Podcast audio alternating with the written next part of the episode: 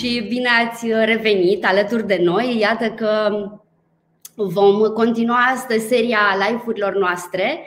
Azi l avem invitat pe Mircea Căpățână, uh, unul dintre cofondatorii SmartBill, dar nu am ajuns încă în punctul în care să îl uh, chem alături de mine, pentru că voiam să vă întreb, înainte de toate, să vă rog de fapt ceva.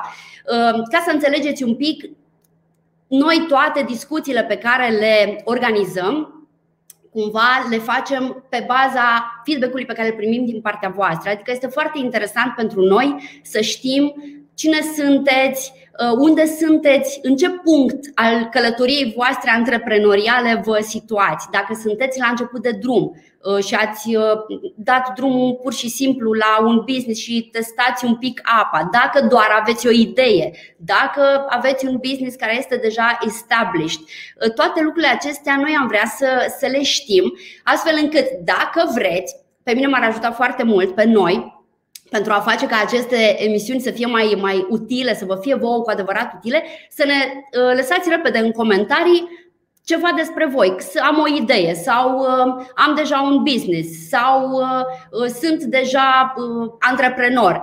O, orice, dacă aveți, dacă aveți um, chef să o faceți, vă rog să ne spuneți pentru că pe noi ne ajută foarte mult. Um, este destul de greu să ne dăm seama care sunt cele mai interesante lucruri pe care noi să le împărtășim cu voi, pe cine să aducem alături de noi ca să fie cu adevărat folositor. Ceea ce facem noi să fie cu adevărat util, da? Deci vă așteptăm, vă așteptăm Vlad, uite, spune că a și completat. Da, colegele mele au lăsat un link care este uh, spre un formular, un chestionar unde vă rugăm să ne spuneți aceleași lucruri. Deci nu uitați, scopul este să organizăm discuții care să vă fie cu adevărat utile, să vedem ce vă interesează pe voi să aflați de la, de la oamenii care vin la noi uh, în, uh, în discuții. Um, ok, astăzi îl avem alături de noi pe Mircea Căpățână. Mircea este unul dintre cofondatorii Smart Bill, colegul meu. Neața Mircea, da, Neața, ce, ce senzația asta, știi, când uh, sunt invitat la, la noi acasă. Da. Exact, exact. Exact, dar e frumos să fii invitat la tine acasă. E mai frumos decât mă așteptam, sincer. Nu e cu emoții mai mari, ia zi. Ba da, ba da, ba da, ba da. Uite, Cristina ne spune că are deja o firmă, este din Miercuri Aciuc, lucrează cu noi. Mulțumim, Cristina, mulțumim că folosești Smartbill. Uh, guys, nu ezitați pe tot parcursul uh, discuției noastre de astăzi, vă rog, spuneți-ne despre voi. Este unul dintre cele mai puțin plăcute lucruri când uh, facem live-urile astea, este să nu vă avem în față, să nu putem interacționa cu voi și na, este singura modalitate prin care putem să o facem. Ok. Um, astăzi cu Mircea o să vorbim despre strategii de pricing. Un lucru foarte important de știut atunci când uh, vrem să vindem ceva, da? indiferent că sunt uh, produse sau, uh, sau servicii. Și Mircea, hai să începem cumva cu um, the basics, așa cum o facem de fiecare dată. Ce înseamnă, de fapt, pricing-ul și de ce este important să ai o strategie de pricing sau este important să ai o strategie de pricing? Da, aici, fine, cred că am putea discuta pe tema asta ore zile, așa că te rog să mă ții, să mă ții în scurt dacă o prea, prea mult și merg mă duc prea departe. Vreau să spun în capul locului că povestim uh, din experiența omului și nu sunt aici pe post de academic și nu țin, nu știu, prelegeri, nu țin cursuri. Eu voi vorbi așa cum am înțeles eu lucrurile astea și cum le-am trăit în aproape 15 ani, 14 ani jumate de când am început uh, Smart Bill împreună cu Ioana și cu Radu. Da, cred că partea asta de a alege prețul corect este și expresia asta care mi se pare că a fost dus în derizoriu în România cu care este prețul corect. E o, totuși o chestiune critică în business. Dacă, dacă pornim cu o strategie greșită de prețuri, uh, cred că este foarte greu să avem succes în business. Și bineînțeles că este și un lucru foarte greu de făcut. Uh, teorii sunt multe, vă recomand să citiți, să vă documentați, o să lăsăm și noi niște informații în, uh, în document, în, pe blog și chiar și aici în chat.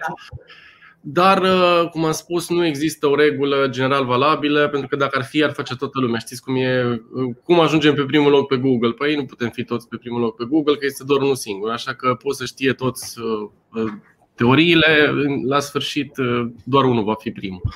La fel și cu orice. Dacă toată lumea știe rețeta de succes, de fapt nu mai e de succes că trebuie întotdeauna să fii, să ieși din, din turmă, să spun așa. Uh, e mult de filozofat pe tema cum alegem prețul corect. Din punctul meu de vedere, prețul corect, să zicem prețul ideal, uh, ar fi să reușești să iei cât mai mulți bani de la un client fără să-l pierzi și fără să-l nefericești în așa fel încât să vrea să revină la tine și să te recomande.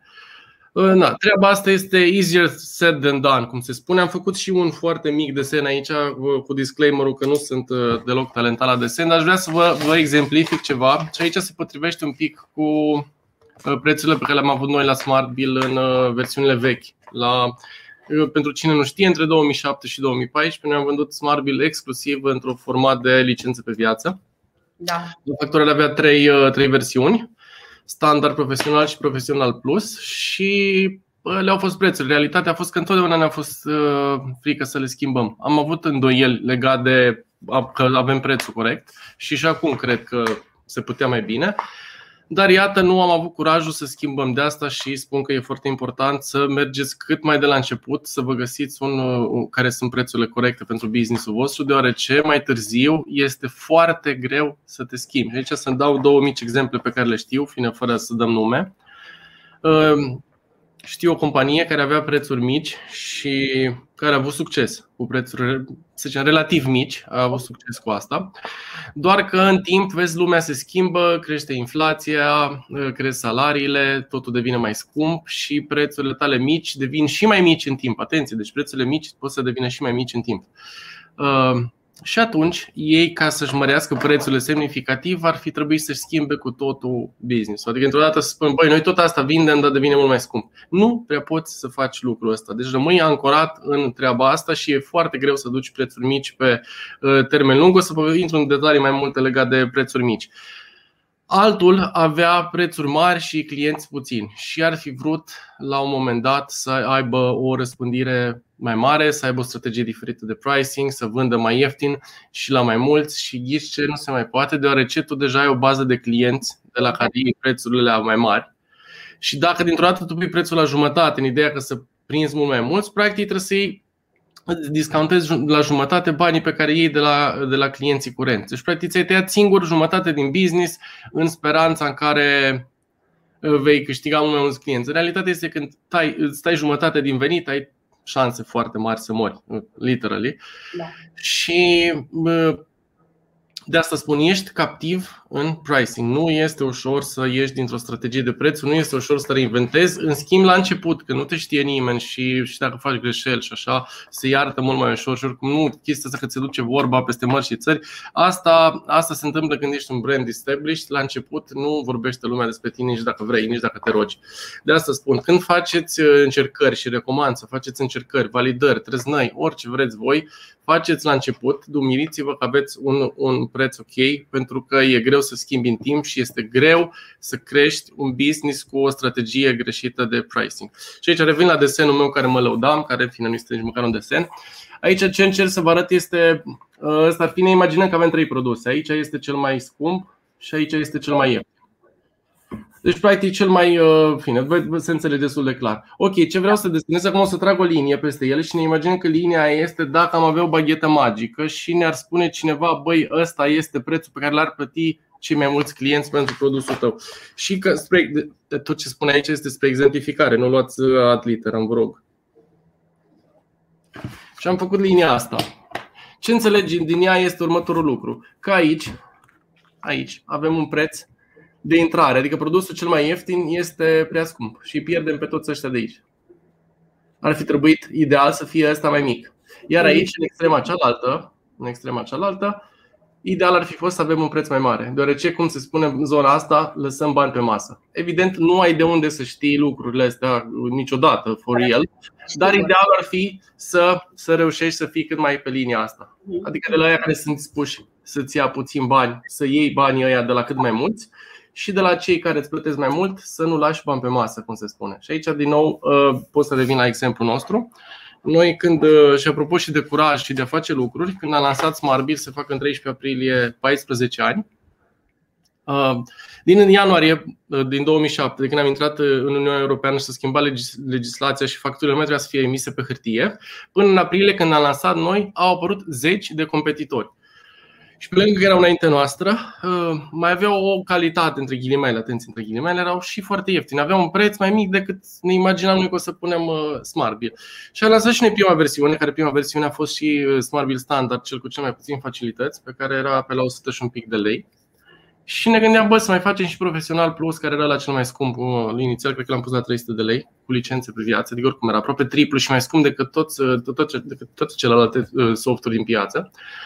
Și efectiv ne-am pus problema, bă, să mai facem pe asta, mai are rost, mai... Și l-am făcut, că am zis, hai să-l facem, că eram uh, comite din treaba asta. Și realitatea a fost că Profesional Plus al nostru, care era cel mai scump, a fost uh, produsul care ne-a adus și mai mulți bani. Uh, practic, din banii pe care îi făcea SmartBill, uh, produsul respectiv uh, aducea și mai mulți bani, ceea ce mereu ne-a făcut să credem că uh, îl vindea la un preț prea mic. Era în zona asta în care lăsam bani pe masă, practic. Aici. Da. Eu n-am niciodată curajul să experimentăm, uh, pentru că depindeam, în fine, eram trei ani de pe o zi pe alta, ani de zile s-a întâmplat asta. Dar ce vreau să spun este asta: de obicei, când vinzi produsul cel mai scump, îți aduce cei mai mulți bani, uh, părerea mea este că faci ceva greșit. Înseamnă că lași bani pe masă. Dar cu competitorii noștri, că a fost o piață foarte mică și foarte chinuită și tot ce înțelegeau ei, și nu vreau să fiu răutăcios, dar asta a fost realitatea, de au și dispărut cam toți, era să vândă cât, cât mai ieftin cât, okay. mai, cât mai jos la preț. Și partea asta cu a vinde cât mai ieftin este foarte, foarte, foarte, foarte tricky și vă recomand să o faceți doar dacă știți foarte bine ce, ce faceți. Tendința antreprenorilor, mai ales la început, este pentru că sunt timizi, nu au curaj, e așa un cumul de factori. Da.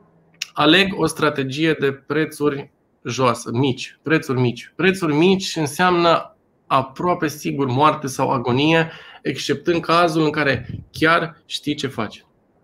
Înainte de a trece mai departe, uh, este posibil ca în momentul în care pui prețuri foarte mici să fii perceput ca fiind calitativ uh, mai puțin decât ar trebui. Este ăsta unul dintre motivele pentru care spui asta? Ăsta este unul dintre motivele pe care spun asta. Nu aș zice că este principalul motiv pentru care spun asta. Principalul motiv pentru care spun este că atunci când ai prețuri mici, ai o marjă indian, banii care îți rămân ție, sunt puțini și cu bani puțini este greu să, să te dezvolți. Okay. Pentru că pur și simplu îți rămâne acolo doar puțin, din care puțin trebuie să plătești birou, trebuie să plătești suport tehnic, administrative și, desigur, continuarea dezvoltării afacerii și, nu în da. ultimul rând, promovare. E greu din atâta să, să faci asta. Noi chiar spun, am făcut un experiment odată cu versiunea de gestiune prin, mai știu, 2015-2014 efectiv îmi prețul la jumătate. Când tai prețul, am avut o campanie în iarnă și am zis că îl la jumătate o lună și să vedem ce se întâmplă. Uh, că dacă îmi tai prețul la jumate, ca să faci aceiași bani, trebuie să vinzi dublu. Deci dublu doar ca să faci banii pe care îi făceai înainte. Ei, ce nici măcar nu, nu s-a vândut uh, mai mult. Uh, deci nu e atât de tare chestia asta cu lasă 5 lei. În unele domenii contează că atunci când vinzi lucruri de bunuri de larg consum pe care le știe toată lumea, vinzi un iaurt pe care îl găsești și la chioșc și la hipermarket și peste tot, acolo este într-adevăr foarte, foarte price sensitive.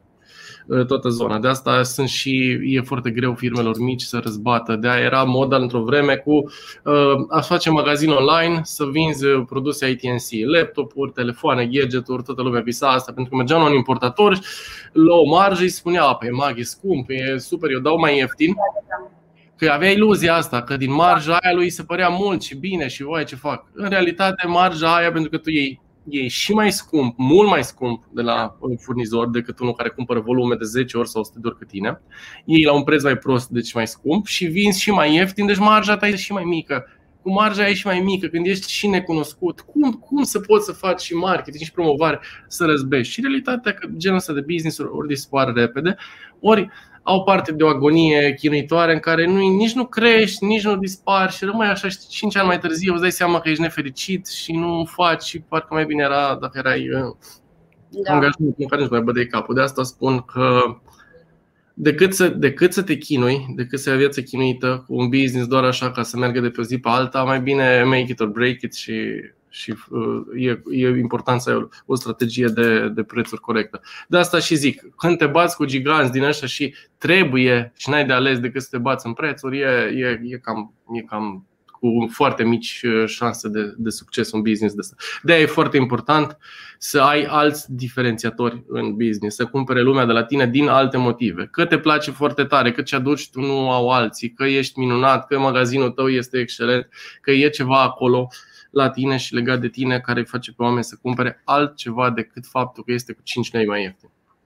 Um pentru a rezuma puțin ce am discutat până acum pentru cei care au intrat un pic mai târziu, poate, guys, deci vorbim despre strategii de pricing astăzi uh, cu Mircea Cupăținu, unul dintre cofondatorii Smart Bill și uh, până în acest moment ce înțelegem? Înțelegem că uh, pricing-ul este felul în care noi ne punem valoare pe produsele sau serviciile pe care le comercializăm și cum alegem asta e important, este necesar să avem o strategie de pricing corectă, um, o strategie de pricing care se potrivească cu activitatea noastră. Acum, evident, um, toate afacerile sunt diferite, fiecare vine cu altceva pe piață. Evident că uh, fiecare trebuie să-și găsească o altă strategie sau să o, să o, să o identifice pe cea care îi se potrivește lui. Uh, de aceea, nu uitați că puteți să ne uh, adresați întrebări. Mircea vă răspunde. Um, evident, problemele voastre pot fi diferite de cele pe care le-au avut ei la început. Și apropo de asta, pentru că ne povesteai mai devreme despre despre cum ați început și ce ați făcut, uh, în fine, cum ați gândit voi să faceți la început. Ce ai face diferit? Ce ați face astăzi diferit cu experiența acumulată în această direcție a pricing-ului? Ce strategie ați adopta? Uh, sincer, poate, poate. Cum e ușor de vorbit, știi, când eram atunci, în fine, e mereu ușor să vorbești la trecut. Poate ce am fi încercat diferit ar fi fost asta, să, să testăm un pic mai mult, să validăm un pic mai mult uh, zona de prețuri. Realitatea este că ne-am și născut într-o piață pardon, foarte mică și foarte impropriu spus greșită, dar uh, și alții erau ca noi și cu un mindset chiar mai uh, mic și atunci se mulțumeau cu foarte puțin și să zic așa au stricat piața noi între noi ne-am stricat piața și am pus toți, uh, ne-am pus prețuri foarte mici din start, uh, cu licență pe viață, un model uh, groaznic. Nu, nu știu dacă aș mai repeta asta, dar dacă n-aș repeta, nu știu dacă am fi ajuns aici. Deci n-are rost să zic că am făcut ceva neapărat greșit sau ce aș face altfel, dar cu siguranță dacă aș, aș încerca să schimb ceva ar fi asta, să, să testăm mai mult, până să fim ancorați, până să depindem de veniturile de prețurile respective, aș fi, m-aș fi jucat mai mult cu. Mai ales că dacă tu un business online, poți să, poți să te chinui să faci niște AB teste, să, să verifici un pic uh, prețuri înainte să devii tot fully committed, pentru că, așa cum am spus, după aia este mult mai greu să repari uh, mașina în timp ce merge decât uh, la început.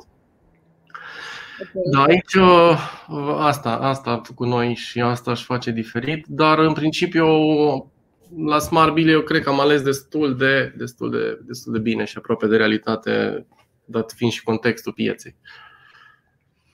Am înțeles. Uh, care sunt strategiile care există sau ce, uh, despre ce am, la ce s-ar putea raporta oamenii care ne privesc? Acum, cred că în toate, în toate lucrurile astea de business și în, toate, și în viață, este și mișto în antreprenoriat, că așa cum îl văd eu, uh, E un drum care e, merge mână în mână cu viața noastră personală pe care o trăim și cumva dacă facem lucrurile ok, nici măcar grozav, facem lucruri ok și ne comportăm ok și avem valori ok, creștem ca antreprenori odată cu a crește ca oameni, ceea ce este excelent. Și de asta mi se pare că și în afacere trebuie să stai cu tine un pic acolo și nu vreau să sune nici, nu știu, filozofic, mistic, chiar trebuie să faci asta și să te gândești, băi, ce ce facem noi pentru oamenii ăștia. În primul rând, trebuie întotdeauna să pornești de la întrebările astea și inclusiv în alegerea prețurilor. Și atunci stai și te gândești ce, ce cumpără clientul de la tine și în funcție de ce cumpără clientul de la tine, cu, cu cât e mai intensă, cum să spun, mai strong treaba aia, cu atât tu vei putea să ceri mai mulți bani și cu mai mult curaj. Okay. Și lucrurile pe care le cumpără antreprenorii sau clienții, nu antreprenori, clienții de la noi, sunt de cele mai multe ori, să fie întotdeauna și emoție. Întotdeauna se cumpără o emoție. Oamenii cumpără bucuria de a. Că eu mănânci la restaurant, nu mănânci de foame, de fapt. Că mâncare poți să ții de la hipermarket. Tu mănânci o experiență, plăcerea de a. Că e compania altora că e mâncare bună, că știi că tu ești în restaurantul respectiv. Oamenii cumpără o emoție. Când cumperi haine, cumperi emoție. Când cumperi uh, iPhone, cumperi emoție, că e statut, că simți că poți face. Ok, există și explicațiile raționale, că fac mail-uri, nu știu cum, și feature și toate ok, dar în the end e cumperi bucuria aia, dar că îți faci bine, că îți merge bine. Asta, asta cumpără, întotdeauna cumpără și emoție oamenii. După care, ce mai poți să faci uh, clienților tăi este să le oferi timp. Prin uh, ce oferi tu prin serviciile tale, Smart Bill intră în categoria asta, de exemplu. Folosești Smart Bill, îți este mai ușor, iei decizii mai bune, în primul și în primul rând câștigi timp. Nu mai pierzi timp cu aia, nu mai pierzi timp cu cealaltă, nu mai pierzi timp cu cealaltă. Dacă n-ai avea, ai putea să faci facturi și gestiune, inclusiv pe hârtie, ar fi că te chinui, deci practic cumperi emoția de a nu te chinui și scapi de chin, asta odată, și doi, cumperi timp pentru că ți-e mult mai ușor și atunci uh, poți să faci uh, totul mult mai rapid și mult mai eficient. Și mai este și varianta care este foarte rar întâlnită, dar e important să știm, este atunci când efectiv tu le dai oamenilor bani. Acestea sunt de fapt cele mai rare și cazurile ideale în care te poți poziționa față de clienții tăi când le pui bani în buzunar. Și banii în buzunar sunt, de exemplu, Apple cu App Store-ul lor îți faci o aplicație, urci în App Store și te trezești că ți-o descarcă lumea și că poți să faci bani din ea. Ceea ce oferă Apple în asta este efectiv îți pune bani în buzunar. De aceea le și permite să fie atât de cum să spun, cu bocancul pe capul tău. Dacă nu știu dacă ați pus aplicații în App Store, au pus colegii noștri la SmartBit și Apple este o companie care nu, nu este total inflexibilă și sunt foarte, foarte nasoi din multe puncte de vedere dar n-ai ce să faci, nu te poți duce. Și povestea locală, care devine tot mai populară, mai ales dacă urmărești pe grupurile de comerț electronic, este Mag Marketplace. Sunt o grămadă de seller care se plâng de mag și este întreagă dramă și multă emoție. Ce trebuie să înțelegeți este că ceea ce oferă mag prin marketplace este să pună sellerilor bani în buzunar. Și realitatea este că atunci când poți să faci asta pentru clienții tăi, poți să fii ca tancul și așa se și poartă. Bully poți să le spui cum vrei, dar nu ai ce să faci, nu poți să pleci de acolo, nu este un altul la care să mergi și practic, efectiv, din emoția, din supărarea pe care ai, tu pleci din, din App Store-ul de la Apple, cumva, vai de mine, nu mai lucrez cu ăla și ești ce? Exact banii aia pe care îți veneau în buzunar, nu-ți mai vin. Și atunci nu, nu, nu, nu, nu e alegere ușor de făcut. De asta este, dacă puteți să faceți asta pentru clienții voștri, faceți-o. Puneți-le bani în buzunar pentru că asta e și leagă tare de voi și și sunteți în control acolo. Dacă vinzi înghețată, ei bine, când vinzi înghețată, spre exemplu, îi ofer bucurie, emoție, tot așa oamenii plătesc pentru asta, dar nu este același lucru cu a-i pune omului bani în buzunar. Da, cam astea sunt lucrurile pe care le poți face pentru clienți și e important să înțelegeți asta, cum mai exemplific odată cazul nostru.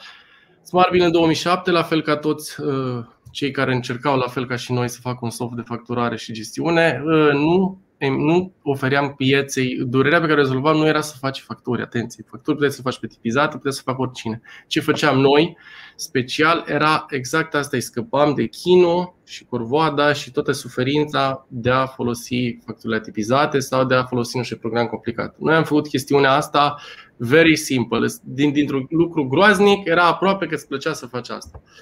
De asta spun. Ce vindeam noi era să-i scăpăm de chin și oamenii asta plăteau inițial nouă. De asta e important să înțelegeți dincolo de ce aparent vindeți. Nu vinzi cauciucuri, nu vinzi neapărat vulcanizare.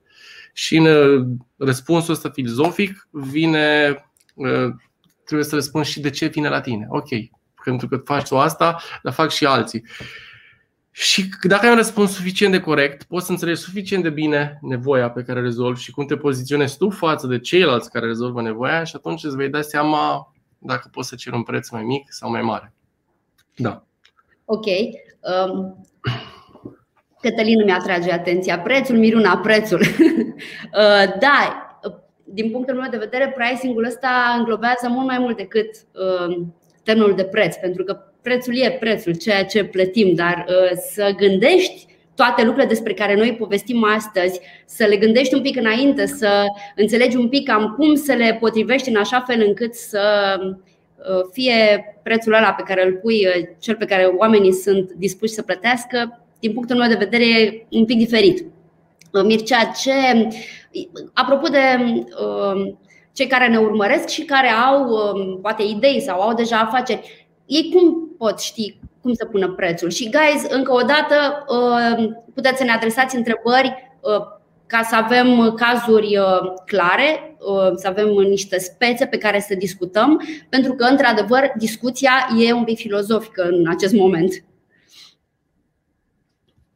Da, cred că dacă ar fi să, nu știu, fac un alt business într-un alt domeniu, aș, aș face, cum se spune pe românește, pe dracul 4 ca să pot să validez un pic. Deci înainte să fiu uh, foarte committed, aș, uh, aș încerca să validez cât, cât e maximul, cât e maximul din ce aș putea lua de la un client și în așa fel încât să fie fericit, nu să se simtă fraierit uh, la final, să se simtă totuși fericit. Deci nu aș vrea să fiu nici de cum timid în a, în a cere dar evident nici nu vrei să fii self-deluded, să ai impresia că ești deșteptul planetei și tu poți să ceri oricât pentru că munca ta. De asemenea, iarăși aici, chiar vorbeam știi ieri, ă, trebuie să înțelegem foarte mult lucrurile din perspectiva cumpărătorului și el practic nu cumpără preț, el cumpără valoare. Atenție, deci el cumpără valoare, lucrurile trebuie să valoreze pentru el ceva. Și realitatea este că diverse lucruri ă, valorează diferit pentru diversi clienți. Și iarăși e foarte important să înțelegem asta. Spre exemplu, ce vorbeam noi ieri este un logo. Vine o companie nouă înființată, niște oameni au și 3000 de euro să înceapă un business și vor să-și facă un logo, o identitate vizuală și primesc oferte. Vine o agenție și le spune vă costă 20.000 de euro toată partea de branding.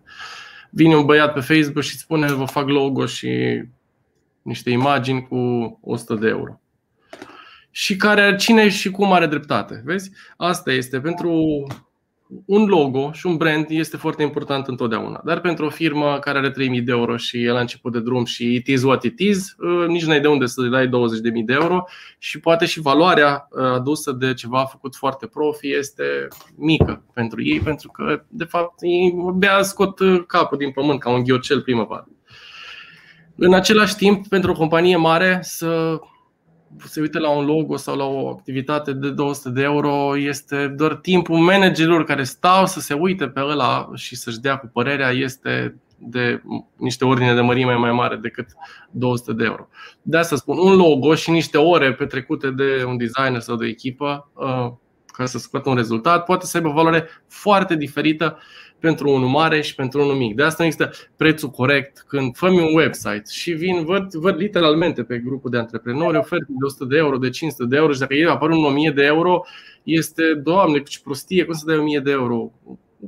Realitatea cu un programator costă pe la 3000 de euro cu tot cu taxe pe lună și în 10 zile sau în fine 7 zile de lucrătoare, de fapt, nu-ți imaginezi că se face mare acusare. De asta spun, dacă vrei să faci un magazin online de la zero, mai văzut și request-ul, să vreau un magazin online făcut de la zero, nu vreau pe platformă. Păi, realist vorbind, costă sute de mii de euro ca să-ți codezi de la zero toate facilitățile alea.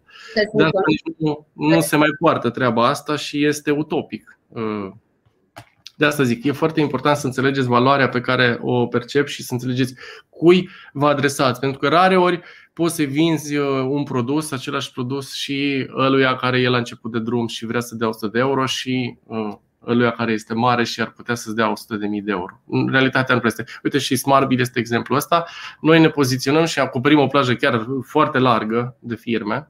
Asta ne-a și ajutat să creștem de altfel dar nu vrem să ne băgăm la firme foarte mari. Nu a fost de interes pentru noi niciodată. Mai avem corporații care sunt clienții noștri, niciodată nu am făcut personalizări pentru ei, chiar dacă au fost. Au fost, le-am spus, it is what it is, nu ne interesează bani de, de a face modificări aplicației, ori e bine pentru voi așa, ori dacă nu, nu, nu este construită și nu ne interesează să fim în mare IAT pentru mari companii.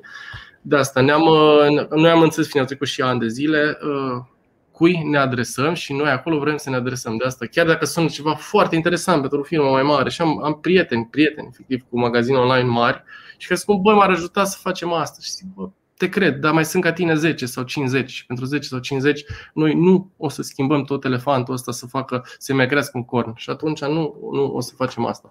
Asta iarăși e foarte important, fac o mică paranteză, să știți în business când să spuneți da și când să spune nu, pentru că atunci când ești mic, uh, ești foarte tentat să faci niște bani, vine unul mai mare și zice ai fă pentru mine asta și te apuci să te ieși de pe drumul tău și să fugi după niște bani de la la mare și niște promisiuni și cuvinte frumoase și te trezești după 2 ani de zile că tu încă mai faci adaptări pentru ăla, să mai faci ceva pentru el și ai uitat de drumul tău, în loc să fii unde voiai, ești un soi de outsourced al lui mare și ești ca și un soi de angajat firma al lui.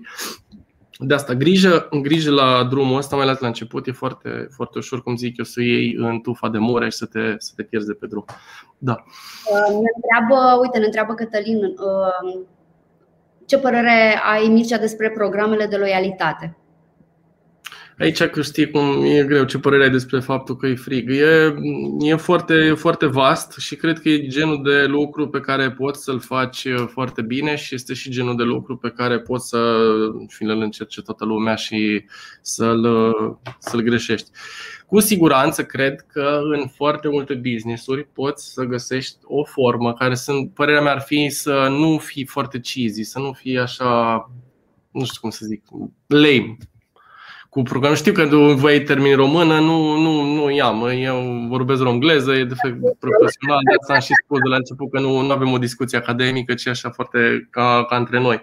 Uh, de asta zic, cred că este foarte important să loializezi clienții. Cred că cel mai mișto mod de a loializa clienții este prin a avea ceva la că e o înghețată extraordinar de bună, că e un program mișto, că e ceva, în așa fel încât el să vrea să revină la tine, fără altceva nimic. Deci pur și simplu prin ce faci tu, prin cum ești tu, cum servești, cum respiri tu, nu mai e nevoie de. Nu, din nou, nu spun că e ceva greșit, dar uite, exemple să zic extreme. Apple nu are programe de loialitate, Apple nu are Black Friday. Când ești brandul ăla și vrei să fii, dacă poți, brandul ăla, din nou, că vinzi înghețată. Băi, dacă faci o chestie super mișto și să zic așa, îți lasă gura apă, nu ai nevoie nici să-l convingi pe ăla să vină again and again și nu ai nevoie nici să îl discountezi sau să dea niște referrals ca să te recomande. O va face el de statut, băi, du-te. Uite, chiar am, în fine, că merită pomeniți niște prieteni care au deschis gelateria asta Velocita în 2020, uh, 2020 în mijlocul pandemiei și locul ăla a devenit un fenomen literalmente a devenit un fenomen, a devenit locul în care se duc influenceri singuri numai ca să see to be seen. Știi? Deci chiar, chiar s-a, s-a întâmplat asta, a devenit cool, a devenit aproape necesar să mergi să te pozezi acolo. Oamenii ăia nu au nici măcar le prin cap, din ce știu eu, să facă programe de loializare sau să facă discount sau ceva. Pur și simplu, asta este. Când ești cu adevărat mișto și ideal să fii, uh, se întâmplă asta. În același timp, dacă vin ești în comerț și vinzi laptopuri sau cauciucuri, camana, lumea vinde laptopuri și cauciucuri, n-ai tu ce să faci special, nu le produci tu. De asta zic, depinde foarte tare de la un business la altul. Dacă vinzi produsele făcute de alții și vin mulți alții ce vinzi tu, atunci cred că are foarte mult sens să ai programe de loialitate în așa fel încât să vii again and again. Și uite un exemplu, chiar dacă cumva ai dat cu manta, Uh, genius de la EMAG este tot în zona asta. Pentru că, practic, uh, faptul că tu ai plătit abonamentul ăla te leagă de ești, bă, l-am pe ăla plătit acolo, mă duc să cumpăr iar acolo, nu mai plătesc transport. Deci ei, practic, cumva îți iau niște bani în avans pe transport, pe ceva, nu știu, îți iau niște bani, nu foarte mulți în avans și după care prin banii te leagă, te leagă de ei. O tot o formă de loialitate, dar în loc să-ți dea discount, mai din contră, mai, mai și cumperi ceva. De asta zic, poți, poți, cred, să fii creativ în așa fel încât programele de loialitate să nu fie întotdeauna cu discount, discount, discount, pentru că vezi că suntem într-o lume în care discount a devenit ceva derizoriu, adică aproape dacă cumperi electronici sau haine, parcă nu le mai cumperi la preț întreg, te simți fraier, nu că nu neapărat că nu ai bani, pur și simplu parcă dacă cumpăr un laptop și nu le iau la discount, că am fost fraier, că am dat toți banii. Da, nu știu dacă am răspuns la, la întrebare. Long story short, zic că, că merită, merită gândite și să, să fiți creativi, că până la urmă asta înseamnă să fii antreprenor. Da, adică este greu să fie Apple, e clar că na. Sau e greu să fii la un anumit nivel, dar uh, contează și calitatea serviciilor pe care corect, pentru că tu poți să vinzi, cum spuneai, um, whatever, cauciucuri sau indiferent ce produse pe care le mai vând mulți alții, dar dacă vii și peste produsul respectiv care este ok, adaugi și o calitate a serviciului peste piață. Da, e, deci asta este critică și chiar, uite, cred că cel mai bun exemplu și recomand să-l, să-l urmăriți este al Zappos, care, după cum probabil știți de ei și a fost cumpărat de Amazon acum niște ani. Zappos vindeau uh, încălțăminte și nu vindeau încălțăminte care nu era la alții și nu aveau prețuri mai mici. Din contră, Zappos avea prețuri mai mari. În schimb, aveau exact zona asta de servicii, cum spune Miruna, dusă la un nivel la care nu s-a mai făcut până atunci. Practic, de, din ce știu, să putea să greșesc, mai să zic documentație îți luai 5 perechi, o țineai pe aia pe care voiai și o plăteai doar pe aia avea un customer service, știu că erau, sunt ceva statistici, de stăteau unul asta, nu știu, cea mai lungă conversație, 27 de ore sau ceva, să nu știu cât cu un client, în care pur și simplu îți dai seama că a devenit terapie acolo, dar ideea era nu îi închide niciodată, nu îl hâșâi, nu, da, mă pot cu ceva, da, mulțumesc, la revedere.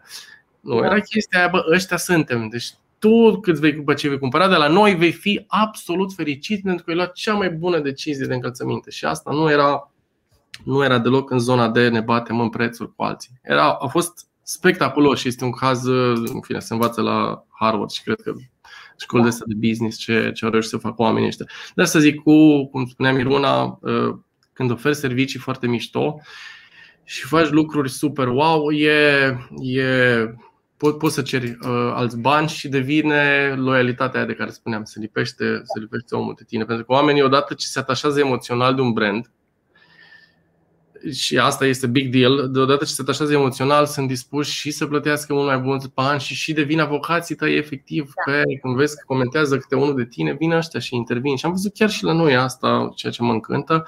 Și din nou Apple e iarăși marele exemplu că sunt ăia mari fani, cum li se spune iShip sau așa.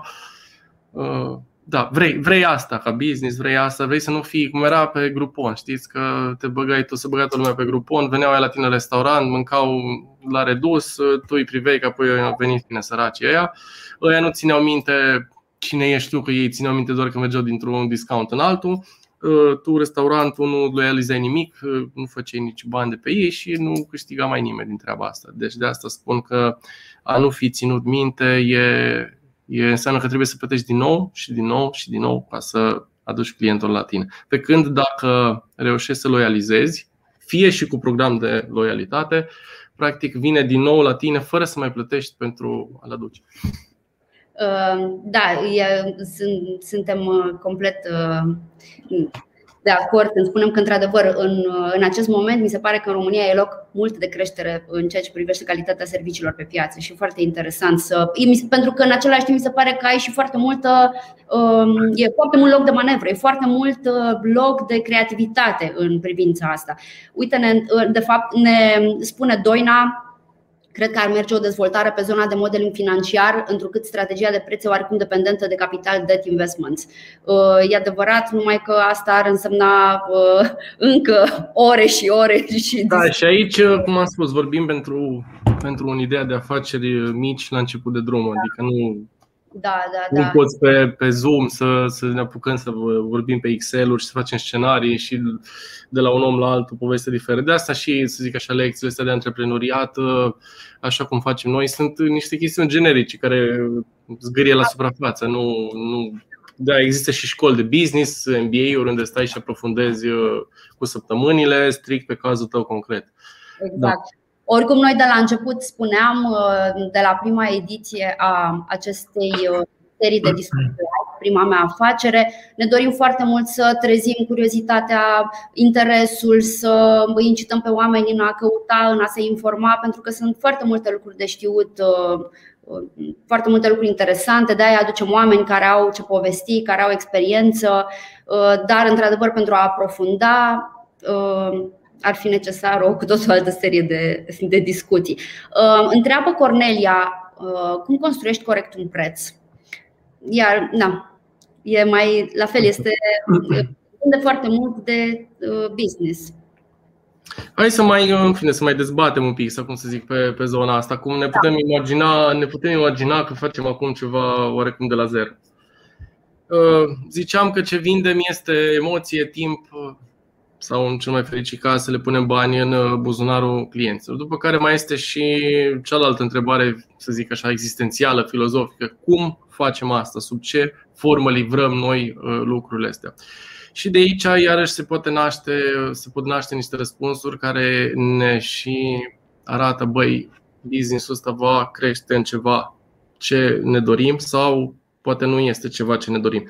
Pentru că de multe ori antreprenorii au o idee văd doar o mică parte, știi că la iceberg, vezi un pic acolo, Cărunci în apă, notăm, uh, câștigăm și după aia cu timpul, pe măsură ce trec uh, și arzi ani și bani, îți dai seama că poate nu era chiar așa, dar nu te mai poți întoarce, că ești deja fully committed, nu îți bine să renunți, dar nici nu ești unde exact unde trebuie. De aia, din nou, e bine să înțelegi din capul locului ce fel de joc vom juca, ce fel de animal vom crește, ce fel de copac. Ziceți, nu știu, ce metaforă vrea fiecare. Ideea da. este că dacă tu vei pune o sămânță de tei, nu va crește din el secoia niciodată. Poți să-i faci orice vei face, oricât soare, oricât apă, oricât îi vei vorbi și cânta frumos, orice sol îi vei pune pe orice continent, va fi un tei. Mai mic sau mai mare, mai bătrân, mai tânăr, mai frumos, whatever, va fi un tei, nu va fi niciodată un secoia. De asta putem din nou să luăm cazul SmartBill. Uh, SmartBill nu poate să fie niciodată următorul Facebook sau următorul Apple sau nici măcar UiPath. Pur și simplu orice îi face, nici businessurile cel mai mari de pe planeta asta, care sunt competitorii noștri, nu sunt chiar dacă există Intuit din anii 80 și nu cred că valorează acum, după zeci de ani și cu o cotă absolut uriașă de piață, nu valorează cât UiPath care crește așa. Pentru că pur și simplu este altă sămânță. În același timp, când îți deschizi o gogoșerie, nu va fi gogoșeria aia nu va crește poate cât Smartpil. Poate dacă îți faci 10 gogoșerii sau un lanț sau altceva e ok, dar una singură nu va face asta. Dacă ești un avocat și ești super smart, ok, îți faci un business de avocatură sau deschizi o agenție de promovare online. Este greu să le faci uh, foarte mari. Și acum să și explic uh, logica din spate. Ziceam cum uh, livrăm. Cel mai ne, nescalabil mod, nefericit, ne, cum să spun, greu de multiplicat mod de a livra uh, clienților este timp. Cum am spus, de asta vezi în filmele de avocatură ce faci este timpul tău, care ești uh, partenerul și după care ții niște oameni și uh, ei la rândul lor livrează timp. De asta, cum poți să crești un business de genul ăsta? Este să devii tot mai bun și tot mai scump. De aia și aveți, uh, avem exemplul ăsta toți ziua avocații, mamă, că iau ăștia pielea de pe noi. Pentru că își vinde orele lui, are atâtea ore în viață și atâta. Ăla nu poate să facă producție, nu mai face încă o linie de producție. Nu e ca Smartbill, faci un soft și mai intră 10.000 de firme și își fac cont. Nu, nu poți. It is what it is. Și atunci ce poți să faci este să devii tot mai scump. Mai iei un junior lângă tine și atenție, în genul ăsta de business, e problema asta, învață ăia și pleacă.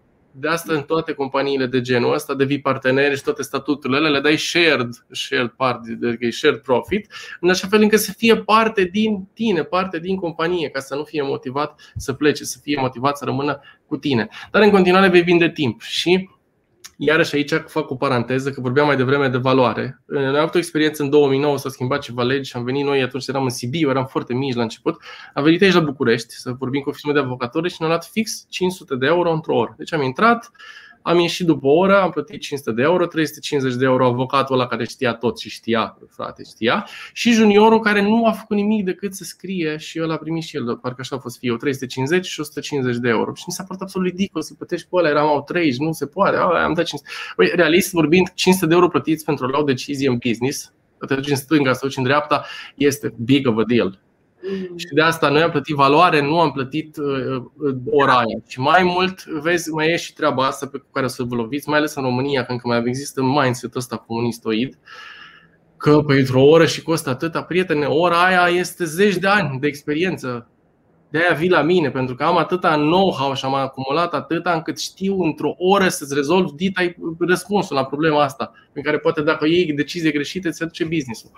De asta zic, nu vă fie frică să da. cereți, chiar dacă o să sară tot felul de hater, nu vă fie, uh, nu, nu fiți în contră de a plăti când știi că chiar cumperi valoare. Și aici am să dau, fac o scurtă paranteză cu, am fost în 2014 prima dată în SUA cu Ioana și cu Radu și am piciuit pe acolo. Îți spun, primele, primele mele reacții când am fost în SUA, aveam impresia că ăia stau cu, bani, cu mâinile în buzunarele mele. Deci absolut orice mi se părea o jecmăneală. Gândește, am vrut să închiriem un, un uh, monitor la o conferință și a spus aia costă 150 de dolari pe zi, am zis e perfect după care a spus e 200 de dolari transportul și zic nu avem nevoie de transport pentru că sunteți la câteva uși distanță de noi, luăm noi și vi-l aducem în Nu există așa ceva. Și doamna, nu plătesc 350 de dolari de la 150, nu plătesc 350 de dolari că le iau pe eBay și mi-a spus do so. Deci nu era că stai, că te, la noi ar fi fost o chestie din aia așa, nu, da, scârmă, da, toată lumea am cumpărat, am mers, anunț pe eBay iPhone second hand, aveam nevoie de un iPhone pentru prezentare, am mers acolo, era și fără fir și fără partea de încărcător, toate trei trebuia să le cumperi separat Deci cumpărai trei piese în loc de una și la care ghișce la ei, cum e TVA-ul la noi, sales tax, nu este pus la vedere niciunde în America, ți-l pune la sfârșit. Și în loc să iau cu ceva cu 300 de dolari cât era anunțul pe net, am dat 450 de dolari ca să plec de acolo cu el așa cum trebuia ca să-l folosesc. Și am avut șocul ăsta, băi, mă, americanii sunt mega jigmănitori, deci e ceva, mă simțeam furat, exact cum un român care simte că ia toată lumea de pe el. Și tot câteva zile de stat acolo am început să înțeleg un pic care e treaba cu mindset-ul ăla. Toată lumea cere, toată lumea plătește. Și prin chestia asta circulă economia, de aia îi spune la bani, spune currency, că e ca un curent care curge. Știi, o apă care curge repede produce energie. La noi în România este ca o baltă de aia stătătoare. Știi, toată lumea, a, să nu plătesc, să întârziem, să nu, știi, parcă ți jenă să ceri, ăla nu vrea să plătească și totul stă exact ca o, asta e comparația mea, ca o baltă stătută în care vezi mormoloci și nu e, nu e ce vrei tu. De asta vreau să încurajez nu vă fie frică să cereți și nu, nu fiți uh, chitroși în a plăti când vorba de, de servicii. Nu vă uitați la 5 lei. Și aici am să spun așa, pe românești, pe șleau, uh, dacă vrei să ții un sou de facturare, nu te uita să economisești că pentru o cola și un croissant ca să, ca să iei ceva. Pentru că nu, nu faci realist, nu crești cu banii aia, economii de genul ăsta, petinesuri de astea nu fac decât după un timp să te muște de spate și să-ți dai seama, băi, pierdut timp și nervi mai mult decât, uh, decât era cazul. Fiți atenți cu cheltuielile, uh, cum am spus și cu, ca și cu prețul, dar nu dați în extremă, nu dați în, în micimănii de asta să economisești cât mai nimic. Da, cred că este foarte important să înțelegem că este vorba despre timpul oamenilor, timpul pe care l-au petrecut învățând, pe care l-au petrecut uh, citind, instruindu-se, interacționând cu alții care uh, sunt mai deștepți și mai. Uh, adică totul e timp, de fapt. Plătim timp, timpul pe care nu-l avem chiar atât de mult, dacă e să. Mai am pentru tine câteva întrebări, Mircea, și guys, um, așteptăm în continuare întrebările voastre, mai avem ceva timp. Cristi, uh, Cristi, mulțumim pentru, mulțumim pentru compliment. Uh, uh, Cristi ne spune că este foarte utilă și plăcută discuția și îți mulțumește și întreabă pentru o afacere pornită cu 2000 de euro în care deja există tehnologia, aparatura și mâna de lucru, adică el, merită alocat buget pentru înregistrarea brandului la OSIM sau să investești în marketing? Aici e, vezi tu, din nou, depinde de context. Dacă da. simți că faci ceva revoluționar și atenție, din nou, hai să fim sinceri noi cu noi înșine și adesea antreprenorii au impresia că o fac the next big thing. Uh, dacă simți că faci asta, atunci cred că te poți grăbi la o sim. Dacă nu, până cât timp ești, cum e expresia, below the radar, adică nu prea știe lumea de tine, nu m-aș grăbi să dau foarte mulți bani acolo la o sim. Poate așa să înregistrez o clasă, ceva, nu știu, 5-600 de lei Uh, cred că merită. În rest, legat de promovare, uh, depinde din nou ce vinzi. Da, s-ar putea, dacă ai nevoie de clienți și nu știi cum să o apuci și vrei un, un, un zvâc, uh, da, cred că merită băgați tot să ia 2000, pentru că ai spus că pe restul le pe toate. Merită băgați 2000 în promovare, dar, dar, dar, dar, eu aș fi foarte, foarte parcimonios aici. Adică aș încerca, nu știu, din nou, nu știu despre ce e vorba, canale gen Facebook, Google, dar băgat așa un picuț, te ceri ceva, vezi, vin, pentru că realist vorbim, poți să cheltui 2000 de euro. Honestly speaking, e foarte puțin 2000 de euro. Dar eu pot să înțeleg foarte bine, noi am început cu zero, deci pot să rezonez uh, foarte bine cu, cu tine. Uh, dar, again, aș încerca câte un pic, câte un pic. Cu mențiunea că toți algoritmii învață după ce se întâmplă niște lucruri și primii bani oricum e cam mari. De aia niciodată n-am înțeles Google de ce dădea cuponul ăla de 200 de lei. Mie mi se pare tot timpul nonsens, pentru că ea 200 de lei se duc oricum fâs ca să învețe algoritmilor ceva și după aia tu tragi concluzia că de 200 de lei n-am vândut nimic. Da. Nu aș face, nu aș da nimănui din banii aia 2000 de euro pe promovare. Numai dacă știi sigur că este vreun influencer care livrează foarte clar pe zona ce faci tu. Dar altfel eu aș fi, nu, nu aș mai băga un middleman, nu aș da pe agenții, nu aș da pe ziare, nu aș face pentru că pur și simplu sunt puține a 2000 de euro și aș fi încercat să scot maximul, maximul din ei. Uh, întrebarea este, adică afacerea e pornită cu 2000 de euro. Uh, nu știu care este bugetul pe care îl are Cristian pentru Um, înregistrarea brandului la OSIM sau, uh, sau marketing. Dar da, ok. Um, Emma, bună Emma, ne întreabă ținând cont, cred că este tema noastră pe care o știm, ținând cont de identitatea brandului și felul în care comunică acesta Uh, nu, scuză-mă, ținem cont de identitatea brandului și felul în care comunică acesta când stabilim strategia de prețuri? Sau altfel spus, cât de important este să rămânem true to who we are? Eu cred că este critic pentru oricine să, să construiască un brand. Eu am, fine, cum am fost, uh, uh, am, am învățat mâncând treaba asta și noi chiar am reușit să construim Smart Bill. Este la nivel local, așa românesc, nu ceva grandios, dar este un brand și este foarte important să construiești un brand pentru că un brand înseamnă un pachet deja de emoții gata pregătite în mințile și sufletele oamenilor și vin gata la pachet. Știu că practic dau banii ăștia pentru că primesc toată treaba aia și atunci tu scutești o grămadă de o grămadă de efort, de buget, de timp, de convingere, de bani, de convingere de a câștiga clienții. Când ai un brand, deja lumea vine la el ca la gata. De asta este critic să construiești un brand. Și bineînțeles că e de, de la început critică treaba asta și pricing-ul se leagă într-adevăr foarte tare. Pentru că dacă vinzi înghețată și o vinzi cu 3 lei, ești clar o ceva ieftin și poți deveni un brand, dar probabil mult mai greu. Dacă o vinzi cu 16 lei, este o provocare, e ceva scump, dar înseamnă că e ceva pretty wow acolo legat de tine. De asta spun că brandul spune foarte tare despre, despre business-ul pe care îl faci și se merge mână-mână cu, cu pricing-ul. Uite, un, un brand care este un super brand și foarte mare și este în zona de prețuri mici este Ryanair. Ryanair a, scris, a reinventat întregi concepte, adică în lumea de business se scriu cărți despre uh, Ryanair. Ce e foarte important și aici iarăși am un desen de care și uitasem. Uh, nu știu, se vede? Da, se vede. Să spun uh, și mi se pare important asta de înțeles, am învățat-o și noi de la un profesor de la MIT, treaba asta. Practic, un business este, concurează pe aceste trei axe. Și teoria este că poți să fii bun pe două, poți să fii excepțional pe una și niciodată pe toate trei. Ele sunt fie faci produse sau servicii care sunt uh, inovatoare, ești din comun. Faci cea mai tare înghețată din București. Ăla ești, poți să fii aici. Mai este în partea uh, aici la produs, putem să dăm exemplu tot așa pe Apple, e dat foarte tare exemplu în, în zona asta. Faci ceva inovativ și atunci uh, lumea aia cumpără de la tine, ești foarte competitiv pe axa asta.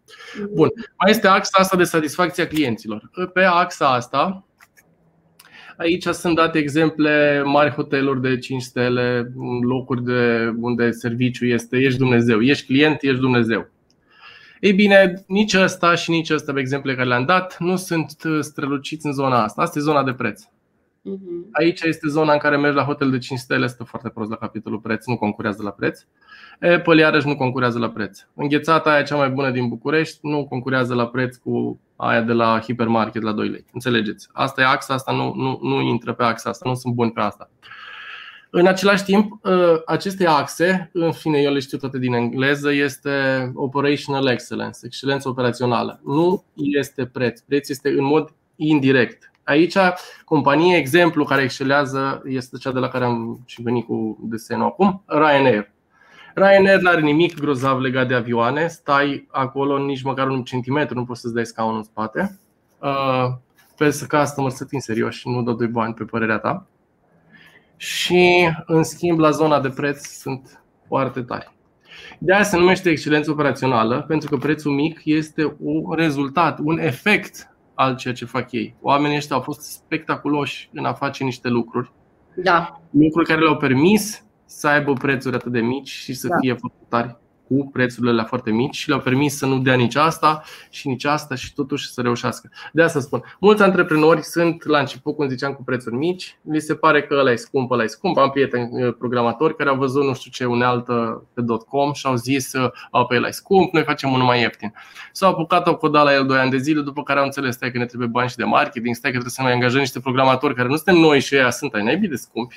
Da guess what, ne trebuie oameni de suport și promovare și birouri și de fapt la nu se mai părea atât de, de scump. Aș, aș face o completare la ce ai spus. Um, apropo de aceste trei direcții, mi se pare foarte important ca în același timp să rămânem flexibili și foarte atenți la ce se întâmplă în piață. Pentru că mi-aduc aminte că și Ryanair la un moment dat a lucrat la servicii. La, pentru că nu. Da, ideea este să fii totuși ok și pe, să nu fie un dezastru pe, știi? Păi, nu poți să fii. din spate, adică totul se schimbă, totul e da, da. Dar morala este că nu poți fi, nu poți excela pe toate trei astea nu ai cum să fii că se contrazic la un moment dat. Da. Important este să înțelegi unde poți să fii tu, pentru că dacă vinzi cauciucuri și vinzi cauciucuri pe care le vinde toată lumea, e greu să fii foarte diferit la product, uh, pentru că vinzi ceea ce vând și alții și atunci probabil ești tentat să te duci în zona de preț și e pericolul de care spuneam mai devreme. De asta, cum ziceai și tu mai devreme, uh, șansa mai mare, credem noi, este în zona de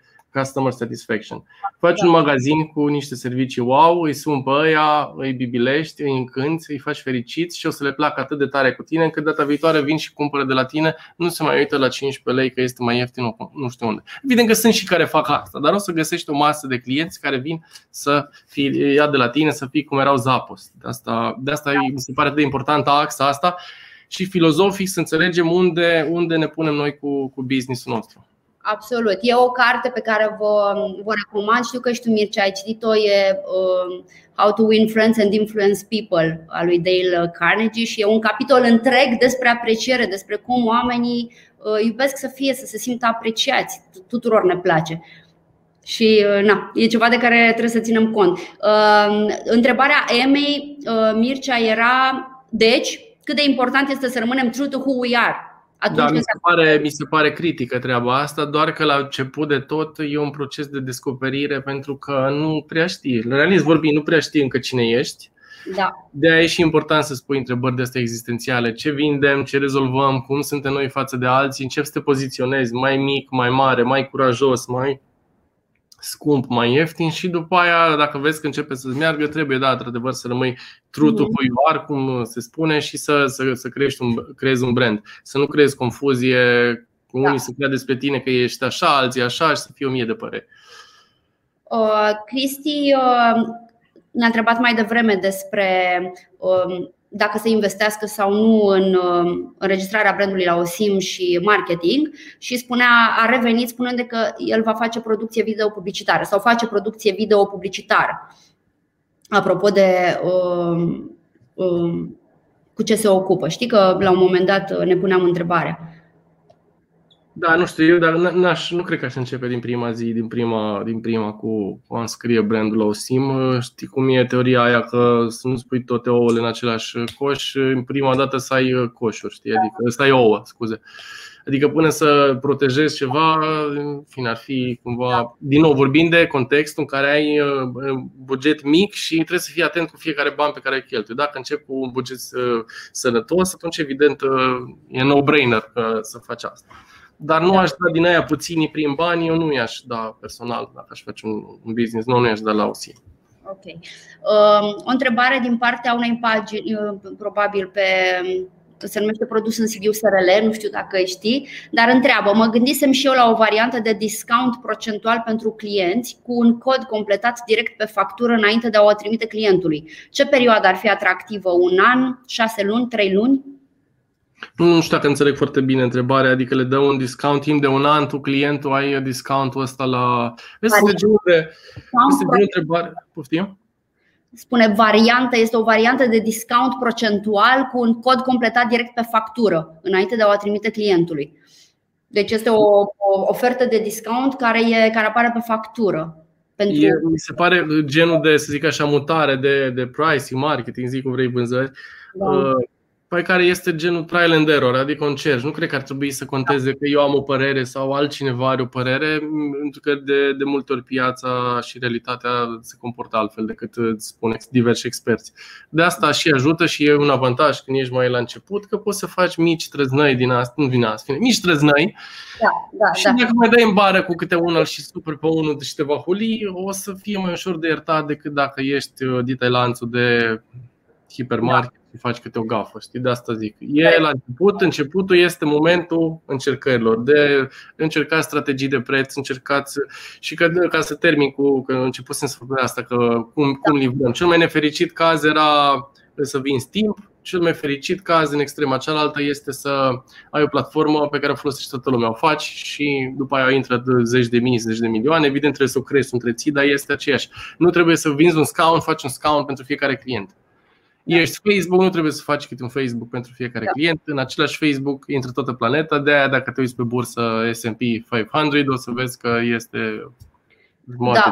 Ăla este format din companiile astea mari, mari giganți tech. Exact asta au putut să facă ăștia, să facă ceva, să replice la toată lumea.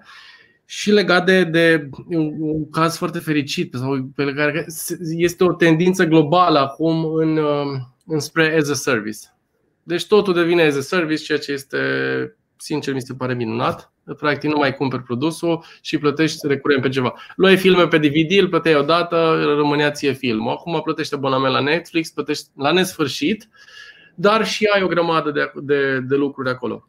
La fel chiar și în universul nostru, software. Cumpărai licență pe viață, după aia te chinea să făcea altă versiune, te încercai să te comunica și plătești un abonament relativ mic la, la lung și este cumva mai bine pentru, pentru toată lumea. Și revin la exemplu EMAG, care este comerț, fine, ideea cred că de la Amazon a fost a lor, în care au inventat și un subscription, un abonament de ceva. Și dacă au suficient de mult, dacă ajung să la un milion de români care să aibă Mag Genius, este un revenue stream nou, complet nou, să zic așa, inventat, out of thin air, cum se spune, și care aduce o, o, o grămadă de bani. De asta zic, încercați să fiți creativi. Am văzut chiar și în zona de restaurante că există conceptul de abonament practic, chiar dacă poate e mai, mai puțin pentru o masă, dar măcar știi că l-a cumpărat 5 zile la rând sau nu știu cât e abonamentul ăla. Există, fiți, încercați să fiți creativi, să găsiți metode prin care poți să iei cumva îi oferi ceva alea. Și asta cu garanțiile extinse. Este exact același lucru. Iei niște bani din senin, făcând literalmente nimic,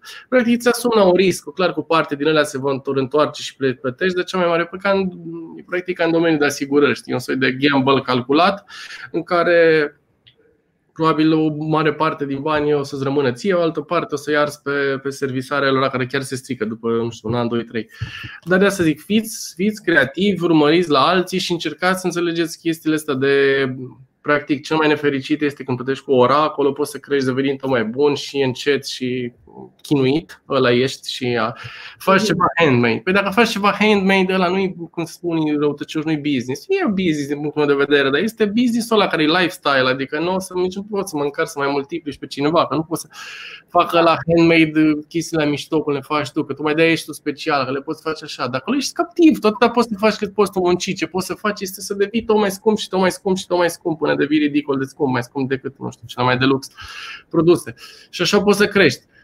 Dar nu e, nu e cazul fericit. Sau poți să ai, la extrema cealaltă, un abonament în care să dea, să-ți dea oamenii constant bani. De asta e important să înțelegi ce, ce vinzi, de fapt, cum da. poți să livrezi aia sub ce formă și fiți creativi, încercați. Idealul ăsta este să ai abonament, uh, să, să reușiți să aveți ceva constant, să fie cât mai mulți care îți plătesc uh, constant. Evident, depinde foarte tare de specificul unei afaceri. Nu există o rețetă care e aceeași la toată lumea. Dar dacă nu, dacă nu încerci, dacă nu explorezi, dacă pornești cu mindset-uri de astea să mix, în vai de mine trebuie să am prețuri mici, mă că scumpi, cred că sunt cele mai nefericite atitudini.